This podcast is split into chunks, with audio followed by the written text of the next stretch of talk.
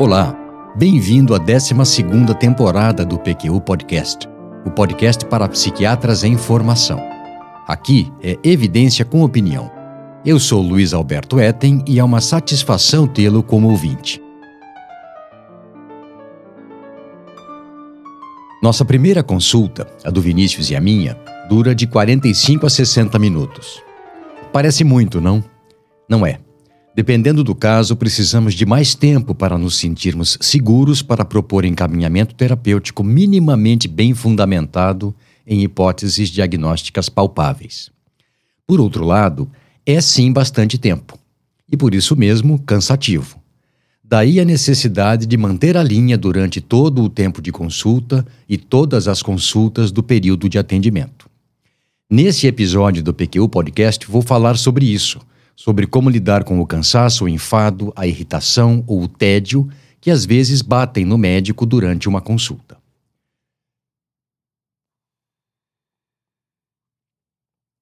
Antes, porém, permita-me lembrar que o nosso podcast é uma iniciativa independente, é realizado sem patrocínio, mantido pelo Vinícius e por mim.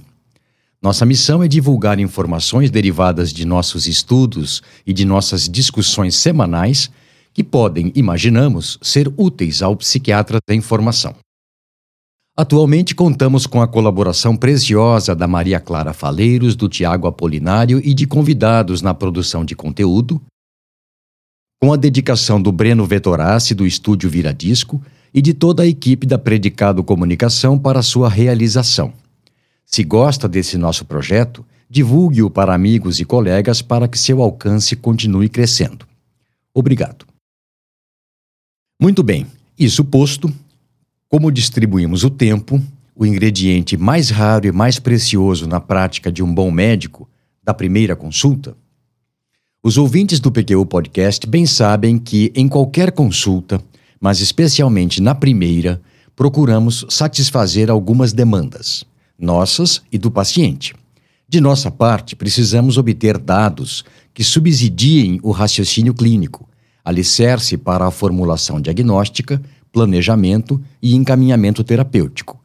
Cativar o paciente, no sentido de ganhar a simpatia dele, de mostrar que ele pode confiar e de que se está interessado no caso dele, para que a aliança terapêutica seja possível. E, tão importante quanto, orientá-lo sobre os próximos passos e esclarecer dúvidas. Em geral, das demandas do paciente fazem parte o alívio do sofrimento que ele experimenta, a demonstração de consideração e respeito por parte do médico e o contato com alguém que o compreenda e que por isso possa ajudá-lo, nessa ordem. Em vários episódios da sessão A Entrevista Psiquiátrica do PQU Podcast, você, cara e caro ouvinte, encontrará muitas informações sobre o que fazer em cada uma das fases da entrevista no sentido de obter informações, desenvolver a aliança terapêutica e lidar com dificuldades próprias de cada paciente. Nesse aqui, vamos nos ater ao que fazer para manter a linha durante a consulta, em duplo sentido, ou seja, de manter um fio condutor do começo ao fim e a dignidade, mesmo quando cansado. Desses dois sentidos, o primeiro, de delinear e sustentar um fio condutor, é a tarefa menos complexa, desde que esteja bem claro o que deseja fazer, que conheça cada uma das etapas do processo e em qual delas se encontra em determinado momento, que saiba o que está fazendo e que não se aventure a prometer o que não pode cumprir. É bom prometer e apresentar um fim. O segundo sentido identificar e manejar o cansaço, a irritação e o tédio que às vezes se insinuam sobre nós, ou mesmo tomam conta de nós em algumas consultas, é mais intricado e resvaladio. Vou me ater mais a esse sentido de manter a linha. E para começar, vou falar sobre dois cuidados fundamentais interrelacionados para prevenir desgaste desnecessário e erros de condução da consulta que podem contribuir para o surgimento dessas sensações. O primeiro tem a ver com o modo do médico se expressar. E nesse quesito temos dois componentes: o conteúdo do que será dito e a forma como se diz, a maneira de transmitir esse conteúdo. O segundo cuidado é levar em conta o perfil do paciente, que, como se verá, é definidor do primeiro, do modo como o paciente deve se expressar. Para facilitar, vamos considerar três tipos de paciente: o leigo, o médico e o culto erudito, mas não médico. Para cada um deles, o conteúdo do discurso deverá ser modulado e formulado de forma a atingir o objetivo, que o paciente entenda o que o médico pensa do caso dele e o que seria o melhor a ser feito naquele caso em particular. Ah, mas precisa mesmo disso tudo? Não dá para padronizar a fala e pronto. Se quiser de fato se sintonizar com seu paciente, e note bem, isso é muito importante para o sucesso terapêutico, a resposta só pode ser não, não dá. Tamanho único e modelo unissex não vão funcionar se sua intenção é atender às demandas da maior parte das pessoas que o procuram. Sim, porque de todas é missão impossível. Para o leigo, a exposição deve ser mais simples e direta, sempre acompanhada de sínteses parciais e questionamentos regulares para checar a compreensão do que foi dito e de oferecimento de esclarecimento para eventuais dúvidas. No caso do paciente médico, uma dica: não parta do princípio de que ele já sabe muita coisa sobre o caso dele. Não é raro que, mesmo que ele seja também psiquiatra, esteja tão perturbado pelo transtorno ou constrangido pela situação que não perceba aspectos que a você saltam aos olhos. O erudito ou bem formado em outra ciência, principalmente o que gosta de falar e de exibir o seu conhecimento, é o tipo de paciente mais desafiador. Isso porque se expressa bem, mas com pura retórica no que diz a respeito do entendimento do que se passa com ele. Tem vocabulário, mas não possui palavras para descrever o que sente, e se ressente disso. As demandas deles são provavelmente as mesmas dos outros, mas protegidas por uma camada grossa de verniz que dificulta o acesso ao problema que o aflige, o acesso do médico e dele próprio. A tarefa, quando diante de pessoas assim, é, antes de mais nada, buscar pontos de concordância quanto ao que se espera do trabalho conjunto e alinhar o significado de alguns termos para que a comunicação seja possível sem distorções. Tudo bem até aqui? Então sigamos. Destacarei seis causas de cansaço, enfado ou tédio no médico durante uma consulta, principalmente em uma primeira consulta. A primeira deriva da impressão de que não se está conseguindo expressar a contento, de maneira clara e concisa, o que sabe. A segunda surge ao se pensar que o que está falando de improviso para aquele paciente em particular não chega aos pés do que já leu ou escreveu antes sobre o assunto, e, portanto, melhor seria ler o que achou tão bom.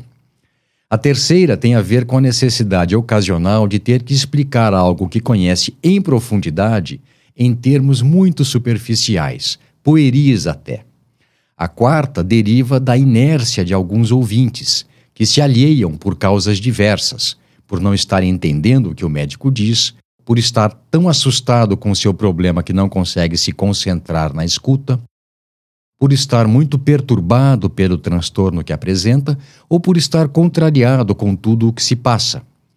Uma consulta marcada por familiares à revelia dele, por exemplo, de tal forma que não consegue se dedicar à escuta. Uma quinta causa de enfado no médico é a sobrecarga que o impede de estar presente por inteiro na consulta ou o fato de estar fazendo aquele atendimento contrariado. Um exemplo dessa situação é uma avaliação de favor a pedido de um colega, de um amigo ou um parente. A sexta causa de enfado se deve à perturbação interior, seja relacionada com problema pessoal ou com algo de grave que aconteceu no seu entorno. Já experimentou alguma vez cansaço, tédio ou frustração por alguns desses motivos? Eu já, muitas e muitas vezes. Tantas que posso até lhe sugerir meios para se lidar com cada uma delas. Interessa? Continue comigo então. Em relação à primeira causa de frustração no médico, no psiquiatra em particular, A verdade é que estamos sujeitos a ela quando temos que colocar em palavras um conceito, uma ideia, algo subjetivo, enfim. Mesmo que você saiba bem do que está falando, não é coisa simples. Se pensar bem, muitos dos transtornos mentais, justamente por envolverem a mente e a atividade mental, são pouco palpáveis. Um recurso válido para lidar com isso é utilizar-se de figuras de linguagem. Metáforas e analogias, especificamente, são muito úteis. Eu, por exemplo, me valho da analogia do fluxo de pensamentos com o trânsito de uma cidade para explicar como no toque ele fica engarrafado ou dando voltas em uma rotatória da qual custa a sair. A segunda causa de enfado no médico, só para lembrar, vem da consciência que ele tem de que o discurso improvisado sobre o que pensa do problema do paciente é, por vezes, muito inferior, menos sofisticado e menos didático do que o que ele ouviu do seu supervisor. Em primeiro lugar, isso é perfeitamente natural. Não seja tão duro consigo. Se é um psiquiatra em formação, vai se aprimorar se continuar estudando e revendo o que fez e que poderia ter feito melhor. E mais, se humildemente corrigir o que fez de errado, só vai melhorar a sua prática. Vivendo e aprendendo, não é o que se diz? Desde que se tenha humildade, responsabilidade e bom senso. Às vezes, embora tudo tenha sido dito corretamente e segundo a verdade, algo choca e confunde o paciente. Algo ele não entende direito ou lhe é áspero pela novidade. Mais complicado ainda se for destoante do que ele pensava. Se a confusão for evidente e parecer sanável, deve ser abordada imediatamente. Se for silenciosa e oculta, paciência. Talvez tenha a oportunidade de desfazê-la, talvez não. Mas procure aprender com o erro e não persistir nele. Se lhe desagrada repetir muitas vezes o básico, o fundamental, Lembre-se de que para o paciente aquilo não só é novidade, como também algo muito importante. Estimule-se com o deslumbramento ou o assombro dele. Em Ribeirão Preto, nós temos o Pinguim, famoso no Brasil inteiro pela qualidade do chopp. Eu já perdi a conta de quantas vezes estive lá, mas é sempre gostoso apresentar o lugar para um visitante que não conhecia essa choperia. Se mostramos um mapa com indicações para alguém que está perdido, andando sem destino, não há como não se entusiasmar com a reação emocional que costuma acompanhar essa revelação, composta por gratidão, esperança renovada e ansiedade. Muito importante, aliás, para que se avance com cuidado em terreno desconhecido, mas também por culpa por não ter procurado ajuda antes e uma pitada de raiva de si mesmo também por essa razão. Não é para menos que o médico se frustre e se desanime de continuar falando até o fim, como pretendia quando percebe que o paciente está alheio e desinteressado pelas informações que ele fornece. Não conclua precipitadamente que o erro está em você. E saiba que às vezes é por constrangimento, por desinteresse ou porque já está familiarizado com o que lhe está sendo dito que o paciente se mostra assim. Não há como compreender o que se passa sem perguntar abertamente ao paciente sobre o porquê daquela postura. Continuaremos de acordo com a resposta dele, ou falando mais pormenorizada e claramente, ou refutando opiniões contrárias com jeito e paciência, ou resumindo em poucas palavras, sem explicações muito longas, aquilo que ele já conhece. E quando aquela consulta não era o que você pretendia fazer naquela hora, quando desejaria estar em outro lugar ou fazendo outra coisa, algo que havia planejado e teve que ser adiado para estar ali. Minha sugestão: já que está ali, qualquer que seja a razão, atendendo à solicitação de um colega, um paciente que chegou muito atrasado ou que confundiu o horário dele e fez confusão com a recepcionista, enfim, qualquer que seja a razão, faça o melhor que puder. Sei que é aborrecido. Ah, como sei mas fazer de má vontade é pior. Vá por mim. Por fim, a última causa de enfado do médico na consulta que vou discutir aqui: tristeza por algo que lhe aconteceu, desconforto por estar com alguma dor ou limitação física, ou abalo por algum acontecimento mais trágico.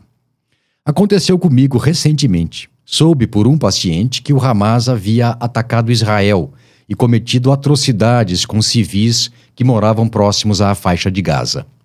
No intervalo entre essa consulta dele e a próxima, procurei me inteirar melhor do que havia ocorrido. Resultado: comecei o atendimento seguinte com a atenção dividida, sob impacto do que havia visto e angustiado com as repercussões que aquele ataque teria. Nesse caso em particular, felizmente era uma consulta de segmento de caso que estava evoluindo bem.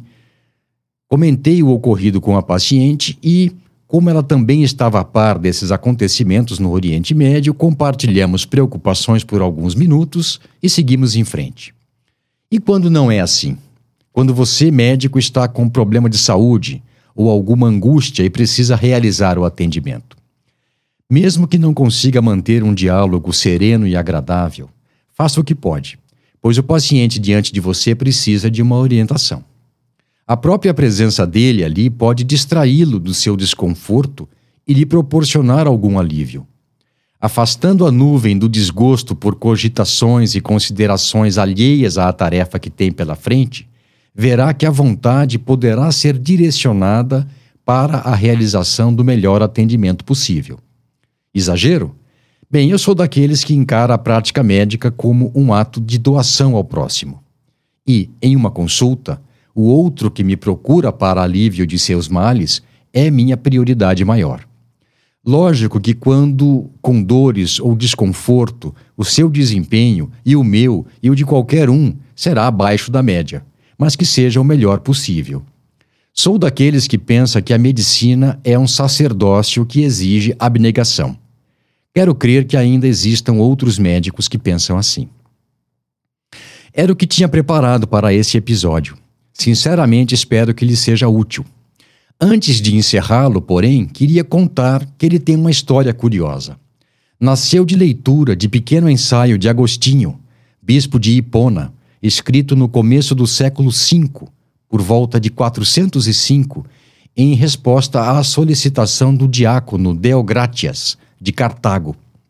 Esse clérigo buscava orientação porque se sentia diminuído e cheio de desgosto por ignorar a maneira exata de catequizar. Em resposta a Deogratias, Agostinho, universalmente conhecido como Santo Agostinho, um dos maiores teólogos e filósofos dos primeiros séculos do cristianismo, redigiu o Sobre Catequizar os Rudes, denominação que ele deu aos pagãos aos que não conheciam nem os rudimentos da doutrina cristã. Um pequeno tratado teórico e prático sobre o modo de catequizar. As versões em português têm o título A Instrução dos Catecúmenos. Pois bem, ao ler essa obra, logo fiz um paralelo entre o que Agostinho falava em relação à catequização com o acolhimento e a orientação terapêutica que o médico deve fornecer aos pacientes.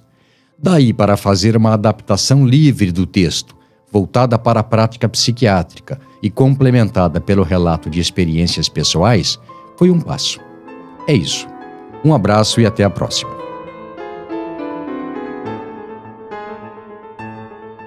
Você ouviu mais um episódio do PQU Podcast. Acesse nosso site pqpodcast.com.br, onde encontrará todos os episódios já publicados, com as respectivas referências, organizados por data, autor e sessão. Também estamos no Instagram e no YouTube.